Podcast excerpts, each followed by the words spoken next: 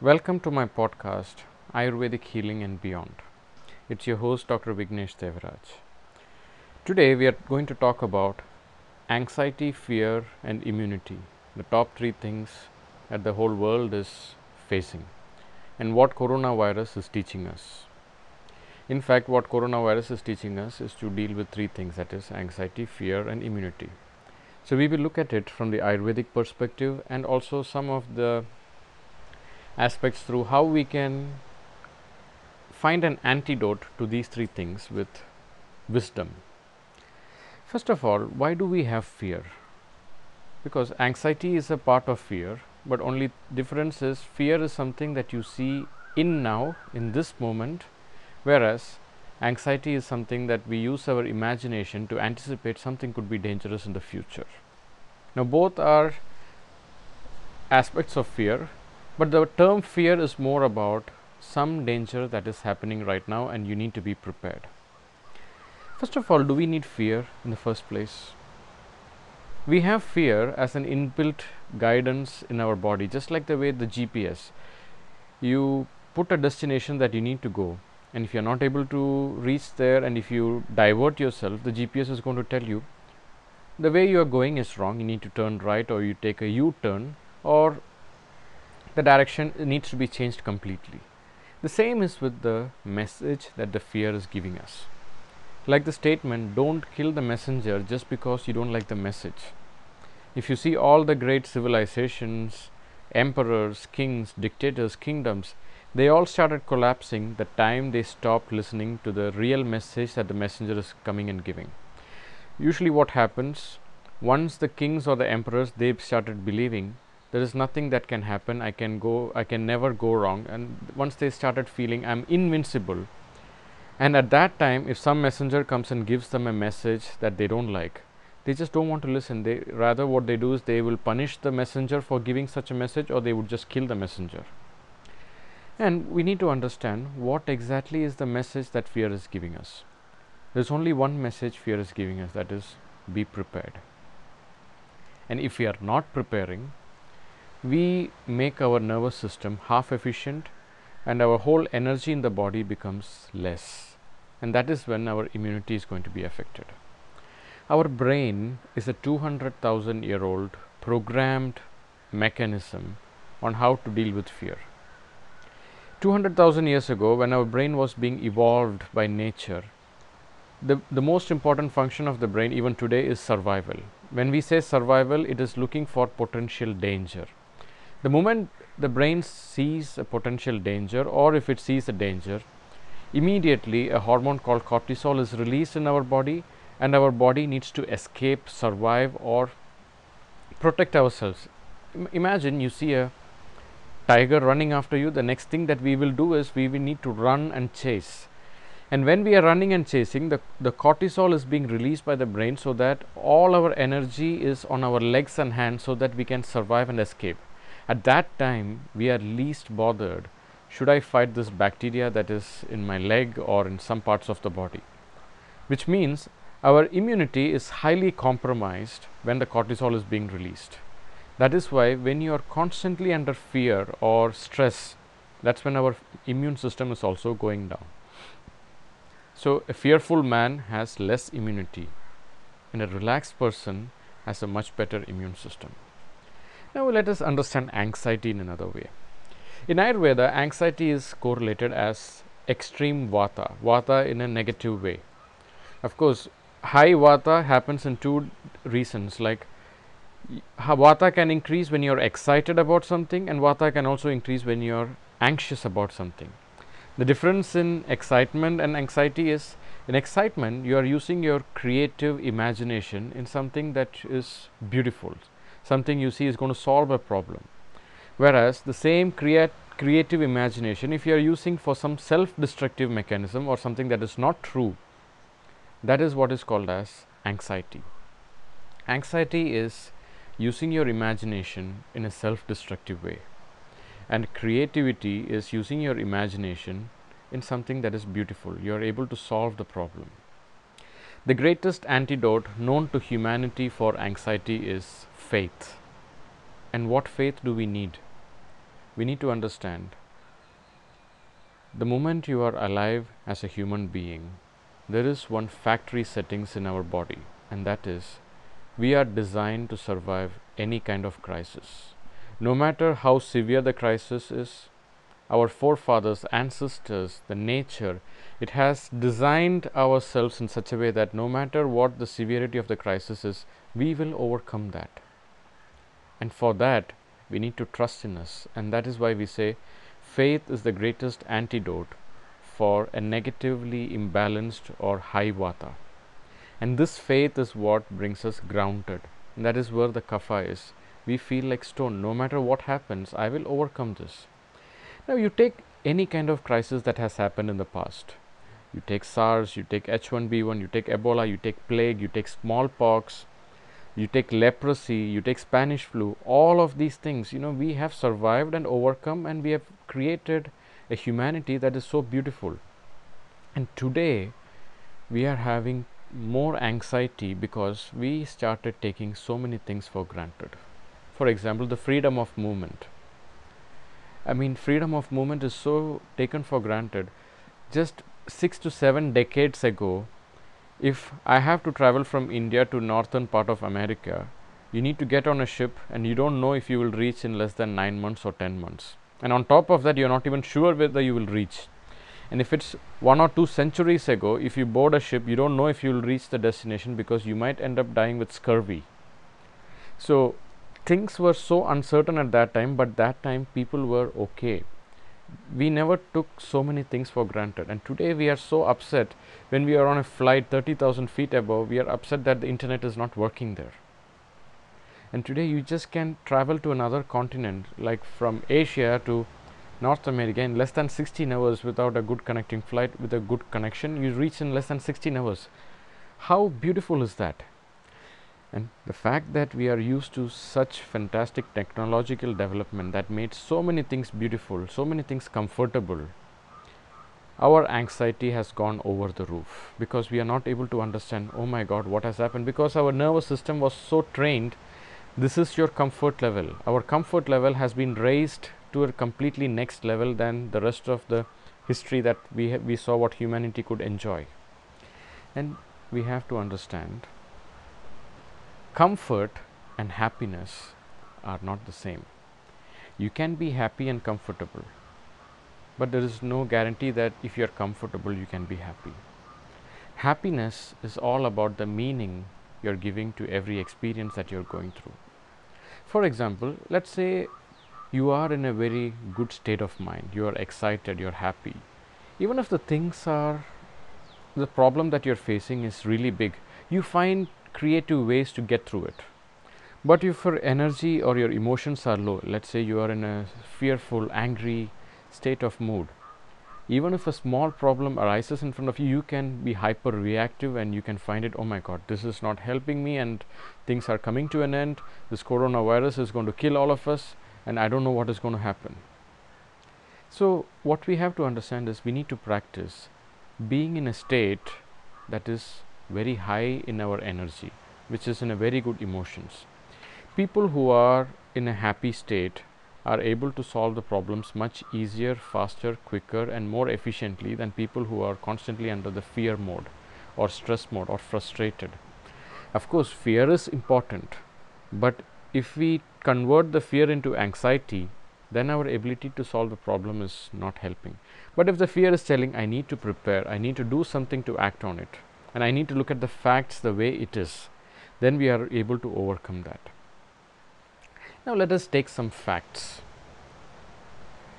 Just 2 years ago, one of the statistics about deaths that was happening around the world, about 50 million people die every year. And of course, the population is more than ever, it's more than 7 billion. So 50 million people die every year. And in that, less than 20 million people die just because of cardiovascular diseases. And less than 10 million people die just because of cancer. And about 5 million people approximately die because of respiratory diseases. And not to mention, every day 3,000 people die because of smoking habit, which leads to cancer or respiratory problems or other issues that is related with smoking, which means a cigarette company has to find 3,000 new people every day to sustain their business. And we are so concerned about a virus that is giving a mortality rate less. But however, why we are panicking so much is because this virus spread is much faster than a normal flu. So if this could spread at such a fast pace that we could not see before, we don't have the enough respirators and the emergency facilities to deal with that. And because of this problem, there is two groups of people in the planet debating this situation. The first group that is so invested on the economic situation, when they see that so many companies are going bankrupt, jobs are being lost, companies are laying off people, we don't know when the next revenue possibilities are going to come. There is a lot of trust issues when this business, if this business can survive in the first place. We don't know when the aviation will come back. We don't know if the freedom of movement will come back, to which we were so blessed in humanity. Looking at the gravity of this economic disparity and the financial distress the whole world is going through, they say that if we use money intelligently and if we could invest in getting enough respirators and putting the right medical facilities, the risk people, the high risk people, like if 100 people catch this coronavirus, according to the statistics, less than 20% or less than 5% will be under the fatality rate. I mean, they could die. Another 15% they could have serious symptoms, and 80% of the people who catch this virus could be asymptomatic or just have a common cold or flu-like symptom. So looking at such a huge majority will be going through just a mild flu-like symptom, we are going through such a pain just for the high-risk people. And they say that if we could use this money and invest our ideas in the right places with the right energy, we could save them by quarantining them and making sure they get the adequate facilities to recover. Fine, that is one thing, because their priority is economic revival. And there is another group of people saying economic recession will come and go, no matter. Finance issues will come and go. We can revive the economic situation, but lives matter the first. And of course, lives matter the most, because if you lose your life, that's it. There's no coming back. But money, issues that are happening with financial distress, economic problems, we can revive it back. And if you look at the economics, whether there is a virus outbreak or not, an economic recession kept coming after a regular interval. And that's how the nature is. Nature doesn't stick to one single pattern. It always changes. It doesn't like energy being stuck in one place. And nature doesn't go through a pattern that is linear mode. It has a completely irregular mode. It wants to make sure the energy is being spread throughout. Wherever it sees that the energy is being stuck, nature will go to dissolve it, break it, and make sure the flow of energy is always neutralized. And that's the law of nature. And what can we understand from this? First thing we need to understand, the possibility of a mortality rate because of coronavirus is very less, and that is why we go on to the extent of social distancing and self-isolation or self-quarantine, because that helps us to reduce the spread of this virus.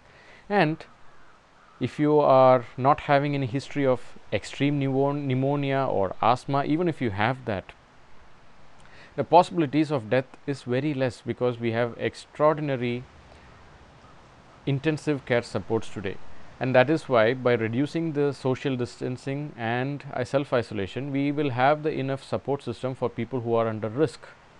So our worst fear that there is no cure for this coronavirus. First of all, there is no cure for much of the virus or a flu. We have the greatest medical advancements today. We have, we can do a transplantation of the liver, including heart, kidneys, but we don't have a pill for a common cold or a flu. The reason is our body has such a fantastic immune system. And the reason why we have cough or running nose or fever, it is the body's intelligence healing therapy to get rid of something the body doesn't want. According to Ayurveda, the more toxic buildup you have, you become a safe haven for the microbial contamination. And the purpose of microbes is to disintegrate and release the toxins in your body. So when people say somebody died of coronavirus, that is not the real truth. The real truth, if they rephrase it and said that, that person who was positive with coronavirus had a very terrible immune system, their lifestyle was not good enough, they were not taking adequate healthy habits and enough self-care of themselves, that allowed the triggering factor called as coronavirus to trigger them, and that really led them to death. If they said it that way, it would have made a huge impact and a huge difference. Like, we can call it this way. A bacteria created an infection in a person, so we have to kill the bacteria, or the immune system in that person was so weak that a weak bacteria could attack that person so badly. So the problem was he was not really taking care of the immune system. And pharmaceutical company would not like to say that it is the low immunity and the low healthcare habits that that person was going through that is the real cause. Instead, they would just like to call it, it's a bacteria that caused, so they could sell their antibiotic or something that will kill the microbe. And that is exactly what is happening today. We are told we are completely at the mercy of this virus. And why, if we are completely at the mercy of the virus, why only less than 3% are completely at the risk of death? What about the 80% who has just mild symptoms or completely asymptomatic? Which means people whose immune system are fantastic, they don't have to really worry about it, and only thing that they need to do is they could have the virus even though they don't have any symptoms or problems with the virus. They could go and spread it to the people who are at high risk. So instead of saying coronavirus can create this death, rather they said if your immune system is weak, you are completely at the risk of not just a coronavirus, it could be any microbe. And let us repeat the story of Louis Pasteur, who came up with the ideology called germ theory. He said germ is the cause of a disease. And how did he come to know that? During his times, whenever people were suffering from infectious disease, he would take the body fluid samples and check it, and it had lots of microbes. And he realized whoever is sick with an infectious disease, their body fluids are having microbes. So microbes are the cause of the disease. So the only way I can make a person recover from the disease is to kill the microbes. And that is why we came up with the idea of antibiotic or just antiviral therapies. And today, if you want to kill the virus in your body, killing the virus is like burning the house just because you want to kill a rat. And that's not the right way to do that. Our body has this immune system to getting rid of these microbes. Now, let us understand this Louis Pasteur story in another way. Imagine there is a place and a lot of waste is being dumped, and people who are supposed to collect the waste and recycle it, they say we are not able to do that because we need more benefits and we are going on a strike till we get the better benefits. So all the waste starts piling up, and when the waste starts piling up, it will start attract a lot of rodents or rats. These rats will come and eat this waste, and it will start distributing the leftover waste around the city. And imagine a new tourist is coming to the city. He sees that, oh my God, look at all the waste these rats are bringing. So the only way I can kill these, only by killing these rats, I can save the pollution that is happening in the city. So it's like we are calling the rats as the cause of the pollution. We are not calling the waste that is being piled up as the real cause. Rat is only a triggering factor. The same is with this coronavirus. This coronavirus is the triggering factor for people whose immune system is really weak. And that does not mean that, okay, if my immunity is great, I should avoid, I can go and do what I want. But in order to protect the people whose immune system is weak, the strong has to do that, and it is important we do that. However, this is the time the coronavirus is teaching us, if you don't have good immunity, you are completely at the mercy of some world event that could come and get you.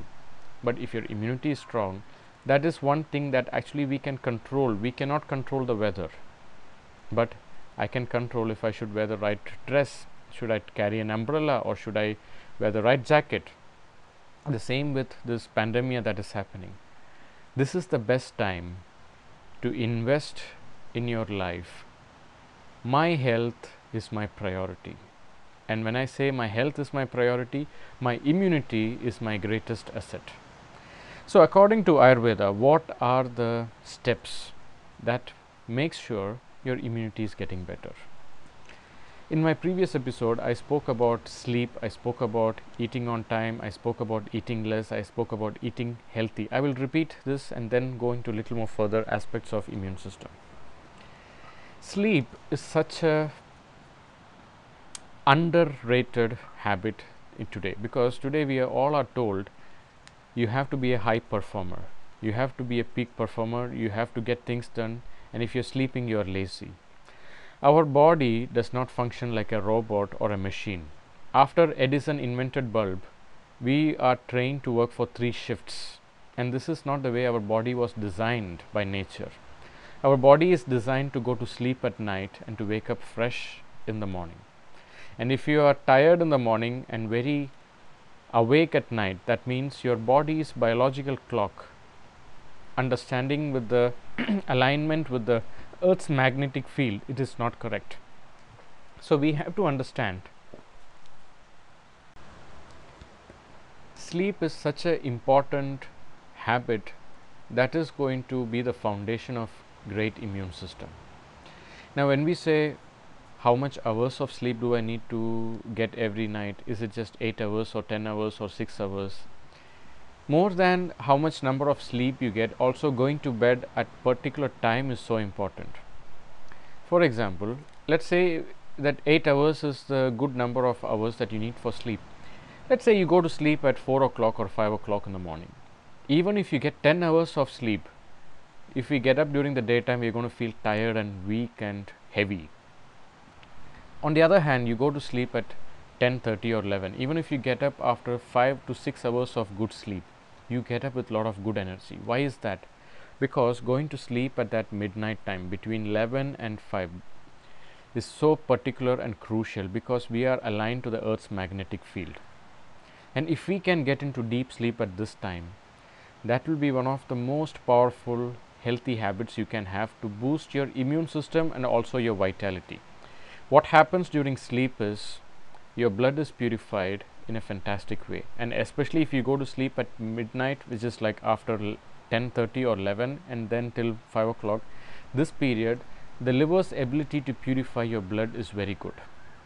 So we have to make sure our sleep is very good, especially at the night time.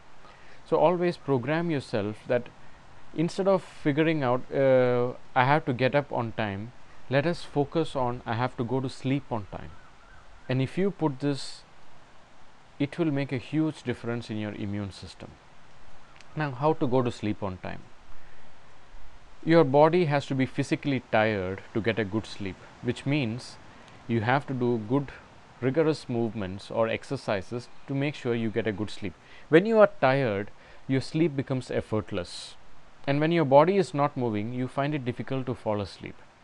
So today we see a lot of exercises in online, how to do exercise at your own home, even if you just have few meter or few square feet by yourself, and if you have a yoga mat, even if you don't have a gym or a treadmill or weights to lift, there are so many fantastic exercises that you can do, like cardio, like sit-ups, push-ups. You have fantastic yoga techniques, Surya Namaskar, sun salutations, various sequences you can do at your own home at your own pace. And this movement is so important for your good sleep. And people who exercise live longer. Exercise is a great blood thinner, exercise is a great rejuvenator, and exercise is a great aphrodisiac. So exercise should become a part of our life, just like the way we get up, brush our teeth and take a shower. Exercise is a shower and cleansing our blood, and this makes our nervous system more alert and more smart, and our immune system gets an upgrade. And that is why good sleep at night and good exercise every day, these two are foundations that cannot be replaced by no matter how good healthcare facilities you have in your place. But these two are the foundation of fantastic vitality and longevity.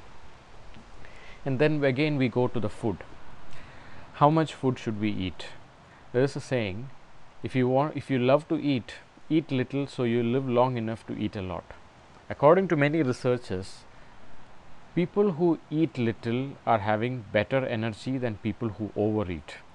Overeating is a very terrible habit, especially if you are having overweight and conditions of overnutrition such as diabetes, high cholesterol, high uric acid and obesity.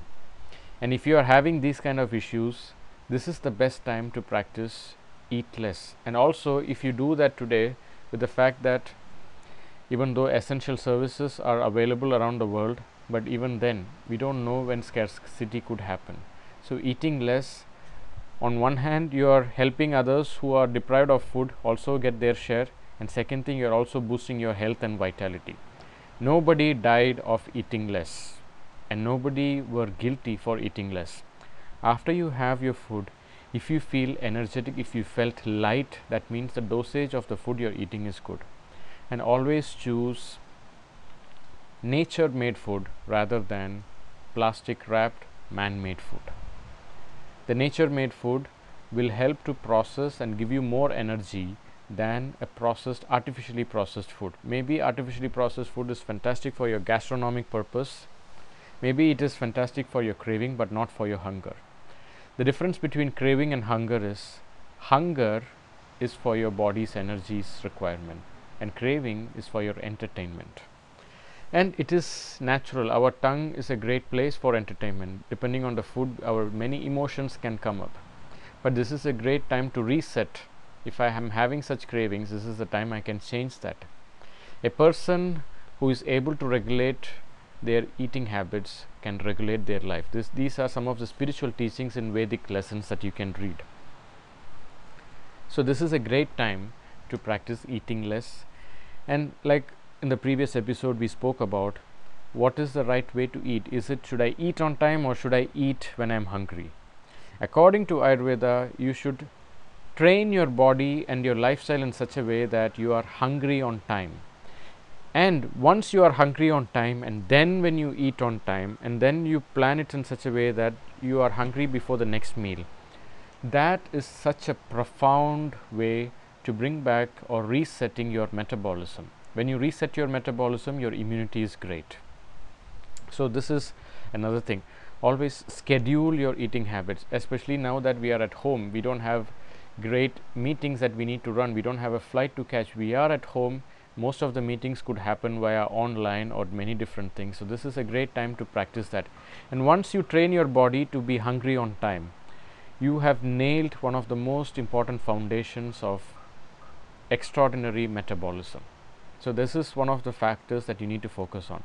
And if you say that I'm not getting hungry, go for a fasting. Maybe instead of having heavy meals, go for a liquid diet, go for a soup, go for a juice detox, or just hot water and by skipping some meals. By doing that, your hunger will come back. So bringing back the hunger and regulating your hunger is a sign that your digestion and metabolism is coming back to life. So this has to be practiced right now. And avoid late night binge eating. The more you eat later the night, lesser your efficiency of the body to digest, because soon after we have a late night dinner, first of all, our digestion is at its weak during the night time after the sunset. Okay, I come from Kerala. Here it's a tropical climate. Here the sunrise and sunset always happens between 6:15 and 6:30, and in the evening 6:15 and 6:45. But in different parts of northern hemisphere, the sunrise and sunset could change depending on the seasons. But what we have to understand is after 6 o'clock and before 9 o'clock, if you could have before 8:30, that will be one of the best times to have dinner. And try to go to sleep. You need to have a gap of 2 to 3 hours between your meal and your sleep. If you can program your sleep before 11 o'clock and make sure you have your dinner before 8 o'clock, that is such a fantastic way to improve your digestion, your bowel movements, your acidity issues, gastric problems, bloating, all of this will change. And learn to chew well. Chew like a cow. Don't overeat, don't binge eat, don't eat super fast. Like you are always on the edge of catching a firefighting truck. Eat slow, enjoy the meal, like every morsel you chew like a cow, like enjoy the taste, appreciate the taste that is coming. That way your digestive acids and the juices and the enzymes are released, and that way you digest better. In Ayurveda there is a profound, beautiful statement. It is not what you eat that matters, it is how you digest that matters. Of course, what you eat also impacts your digestion, but moreover, if your digestion is good, even if you eat something unhealthy for some time, your body can handle it and digest it. But if your digestion is very weak, no matter how healthy the food is, it's not necessary that you will digest it well. So these are the steps to improve your digestion and metabolism. I will repeat that again. Eat less, avoid overeating, train your body in such a way that you are hungry on time, and then you eat little so that by the time you are having the next meal you become hungry again. And then avoid late night dinners, try to finish your dinner before 8 o'clock and make sure you have a 2 to 3 hours of gap before you go to sleep. And once you follow this, a heavy good digestion is the foundation of great metabolism. Once your metabolism is good, that way your whole immune system goes up. So this is how the foundation of all of this is. Next, we talk about other aspects of immunity. Today, like we are so fanatically obsessed with washing hands and keeping at least 1 or 2 meters distance from another person, we also need to focus on the hygiene factors of our own inner organs. Like we wash our hands, we also need to make sure, because by washing hands we are helping the hands to get rid of the dirt and also the germs, including the virus. And this coronavirus, it is a virus that could impact on the respiratory organs. And from where do these germs get into our respiratory organs? It is usually through the nasopharyngeal outlet or through the throat. For example, if your throat is dry, this virus or germs could get stuck and slowly it could enter your respiratory tract, and then it could lead to cough, because cough is the way the respiratory tract is getting rid of this virus or germs it doesn't want.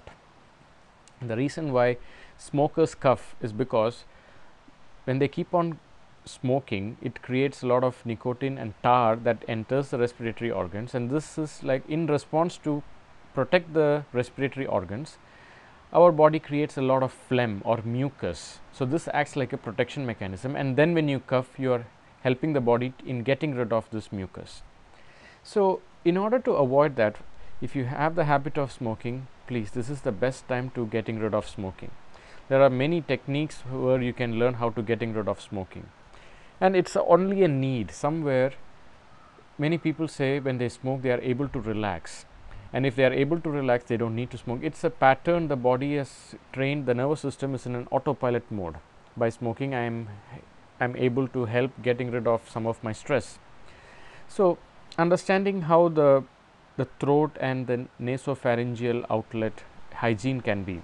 One technique is, every morning when you get up, prepare warm water. It could be hot, but not so hot that it burns you. Warm water with some pinch of salt and maybe a little bit of ginger. If you boil it and make it into lukewarm to such an extent that you feel comfortable in your throat with that heat, and when you gargle for half a minute to 1 minute, this is such a great technique to protect yourself from some of the germs that could infect you. So gargling in Ayurveda is considered to be part of daily ritual. When you do the gargling, it not only helps improve your voice, it also helps to get rid of the mucus that could be stuck and all the germs that could be stuck there, because the curve in the throat, especially if you had the history of tonsillitis, if you keep getting sore throat, in all such conditions, and especially if you eat a lot of sugar at night, if you can do gargling with warm water with salt and ginger, it can really, it's like how important is washing hands, the same is with the gargling for the throat. That way you are helping the body to getting rid of the germs in your throat. By how, if there are germs in your throat, when you do gargling, it will enter your gastrointestinal tract, and there it is full of acid enzymes that will kill it. It's like there is a robber, and outside the home where the robber is, it's full of police with sniper guns or lot of guns. Immediately the robber comes out of the home, he is killed at no time. The same is with the germs that are stuck in your throat. When we gargle it and let it not stuck there, when it enters our gastrointestinal tract, especially in our stomach, acid juices will kill it immediately. So gargling has to become not just when you have sore throat or when you feel some throat irritation. It has to become a daily ritual, just like the way you do brushing your teeth. Get into the habit of gargling with warm water. This is a great therapy. Another technique, avoid all cold beverages, especially water with a lot of ice cubes. Get rid of all the cold beverages starting from your refrigerator and train yourself to keep drinking warm water or hot water. And this way, this also helps getting rid of the mucus in your throat region and also for anywhere else in the body, because cold water helps the body to store mucus and it clogs the vessels in our body. Rather, warm water, it helps to open up the vessels, helps the body to dissolve the mucus and protects our body. And avoid all cold beverages and cold frozen food as well. Make sure you get into the habit of warm food, especially during this time, especially if you are living in a cold climate. Get into the habit of warm food. This helps the body to dissolve all the clogging that is happening in the body. Some of the Ayurvedic spices that can be used today to getting rid of the mucus in the body. First of all, we need to understand mucus is a result of the body to protect ourselves from some possible potential infection or something the body does not want to enter the body. So by creating the mucus, it is like a thin layer that is protecting the body from entering something into the mucus membrane. So there are some herbs and spices that we can use in getting rid of this mucus. Some of them are pepper, turmeric, ginger, garlic to some extent. People who are into sattvic food, they don't follow garlic, but there are many alternatives to garlic. It is just like ginger is a fantastic hot in potency spices. So this helps to the body to getting rid of the extra mucus in the body, and also it improves your digestive process. So these you could add it in your food, in your soup, in your water also, but not the garlic. Ginger, pepper, holy basil, which we call it as tulsi, all this could be added. And try to avoid refined white sugar as much as possible. Sugar is the greatest enemy of our immune system today. Like a historian's claim, in 10,000 BC, humanity ate 20 teaspoons of sugar in a year, and today we are eating 22 teaspoons per day. In such a high, extraordinary, exponential intake of sugar that we have today, and our physical activity has reduced, our body tends to hold on to this excess sugar, which will be a safe haven for many germs to come and stay with us. In fact, the germs are coming and staying with us because it is helping us to dissolve these toxins which is created by this sugar. In Ayurveda, we also call it as ama. Most of the diseases that we are having is a creation of this ama. So if your body is having too much of ama or toxins, we are at the mercy of not just this virus. Many viruses would come. There are billions of viruses that has come and gone, and this is not something new. But however, in this time we have a virus that is spreading a little faster than we have seen. And even if you are positive, even if you are tested positive, there is nothing to panic. Your body will improve and learn the way to fight this virus, because our immunity learns with practice. If you see some of the boxing fights, once you will see one opponent completely trashes the another fighter, and then in the next game the person who lost comes back and fights royally and kills the other person. Why? Because he learned the techniques, he knew what are his weak points, he knew why he was not able to do that. So our immune system learns by fighting. So if there is a flu, the body's immune system is getting better. For example, if somebody gets a chicken pox, they know that they will not get it again in their life, because the body's immune system is equipped. We know how to handle this.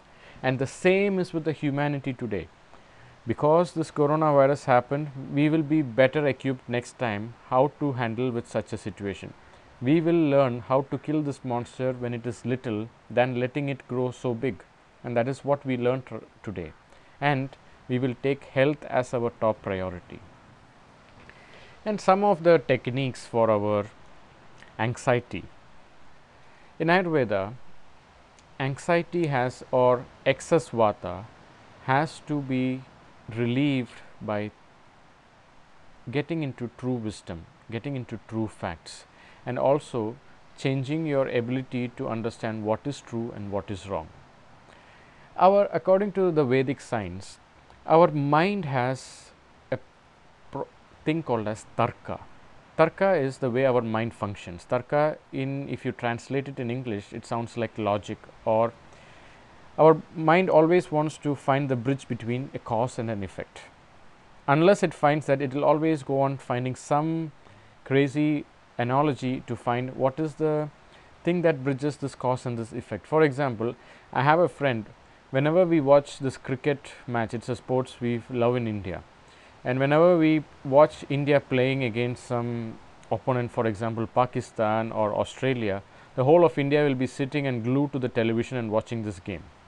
And when we are watching this game, I have a friend, he always say, I have to sit in this corner, in this particular chair, in this particular position, and only if I sit like this, India is going to win, because when he sat like that 3 times, India won. So he is thinking it is only because of him sitting in that posture, India is winning the match.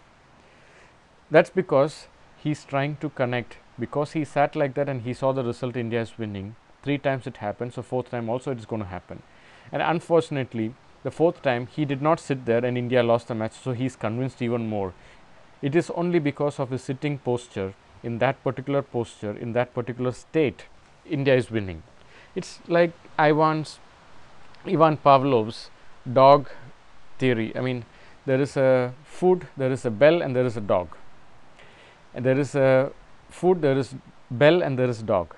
And the moment there is no food, only the bell, and the dog starts salivating, because it always associated bell and food to be the same. So we tend to associate uncertainty means danger, and that is what is going on today. And the moment we start seeing something is uncertain, we are not able to control things, there is a danger coming and we should be anxious. Now let us understand, anxiety is like a scam. It is like a scam telling you, if you pay this much, you are going to get a lottery, but in fact it is only going to put you into deeper trouble. There is no way anxiety is going to help us, just a temporary satisfaction. I am going to get prepared because of this, I need to do, but anxiety doesn't let you do anything. So how to come out of this anxiety? I'll give you a story with this tarka. In the ancient Vedic science, tarka is of 2 types, like the logic is of 2 types. One is vitarka and kutarka. The word kutarka means limited thinking, and vitarka means profound thinking. It is, I understand, maybe what I know is less, maybe there is something more to that than what I know about it. I am not going to restrict my past patterns, limit my thinking about what is going to happen. And kutarka is, because my past was like that, I am going to see everything like that. So the story is about a monk. There was a monk, he was young, handsome, and all the people in his village would go and tell him, when are you getting married? You are getting old. And if you get old, you will be unlucky, and if you are unlucky, you will not get a wife or a girl to get married to. Oh, you are so unlucky that you are still not able to find a girl. And every day when people would come and tell him, you are so unlucky that you are not able to find a woman, he would say, maybe, may not be. And after some time, this monk managed to find a woman and he got married. And everyone in the village would go up to him and tell, you are so unlucky, even though you are getting old, you managed to find a beautiful woman and she is your wife and you have a beautiful family right now, you can start your family right now, you are so lucky again. And then to that he would say, maybe, may not be. And after some time, people would go on questioning him, my God, what happened? You both are getting old. When are you going to have kids? When the wife is getting old, if she is not able to bear a child, who will inherit all that you have created? You are so unlucky, you are still not able to have a baby. And he would say, maybe, may not be. And then later, after a few months, the monk's wife got pregnant and she gave birth to a beautiful baby son. and everybody would go and tell him, oh, even though you were growing old and she was getting old, you managed to have a beautiful, handsome baby boy. And then he would say, maybe, may not be. And after some time, when his son was growing up, he was not able to ride a horse like his friends of his age. Whenever he got on the horse, he would fall down. And everybody would go and tell him, oh, it's such a pity that your son is not able to ride a horse so well. You are so unlucky to have a son who is not able to have the talent to ride on the horse. And whenever he heard the word unlucky, he would say, maybe, may not be. And after some time, his son got on the horse and started riding the horse. Unfortunately, he fell down and broke and fractured his leg. And everybody would go and tell him, it's such a pity, you're so unlucky to have your son's leg fractured. You're so unlucky again. And for that he would say, maybe, may not be. And while he was fractured and at home at bed rest, the king of that place sent some soldiers to this village and told all the young boys, you have to come back with us because our kingdom is going on a war and we want all the young boys to join us to the army. And all the mothers were crying in deep tears. They don't know if their sons will come back alive or not. At that time, the son of this monk could not be a part of this army because his legs were fractured. And everybody would go and tell him, you are the most luckiest father. You could keep your son with yourself, even though it was just a fracture. You are so lucky. And he would say, maybe, may not be. The story we need to understand. The monk was using vitarka, a profound thinking. He was not limited to judging every incident, okay, this is how it is. And the society was, the moment it went the way they wanted, they would say, oh, it's so, you're so lucky. The moment it did not go the way they wanted, you're so unlucky. They came into a conclusion without giving the possibility or benefit of doubt. So the concept of vitarka is, if things are not going the way you planned, the way you wanted, give it a benefit of doubt. Maybe something beautiful is going to emerge. Even if things don't appear the way it is right now, we don't know what the future is going to hold. So always ask this question, what else this could mean even though it is not going the way I want it? In that way, what all beautiful things this coronavirus is teaching us. In my experience, in Sitaram Beach Retreat, I've had so many patients who are extraordinarily successful in their business and in their life, but when they got old, they would come and say, when I asked them, if you got a chance to go back in your life, what would you change in your life?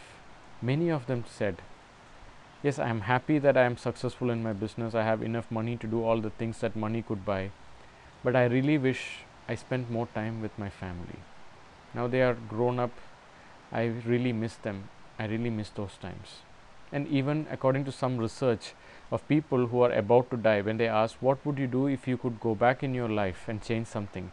They said two things. One is, I wish I relaxed more, which also means I wish I did not stress so much in life. I wish I did not put so much pressure on myself. This was the first thing. Second thing was, again, it was nothing about what they achieved or what they were able to make. It was all about, I wish I spent more time with the people who really cared for me. So are you doing this? This is the best time. Many people said, when I asked them, did you manage to read that book? Did you manage to do something or learn something new? They said, oh, I never had time. I never had time.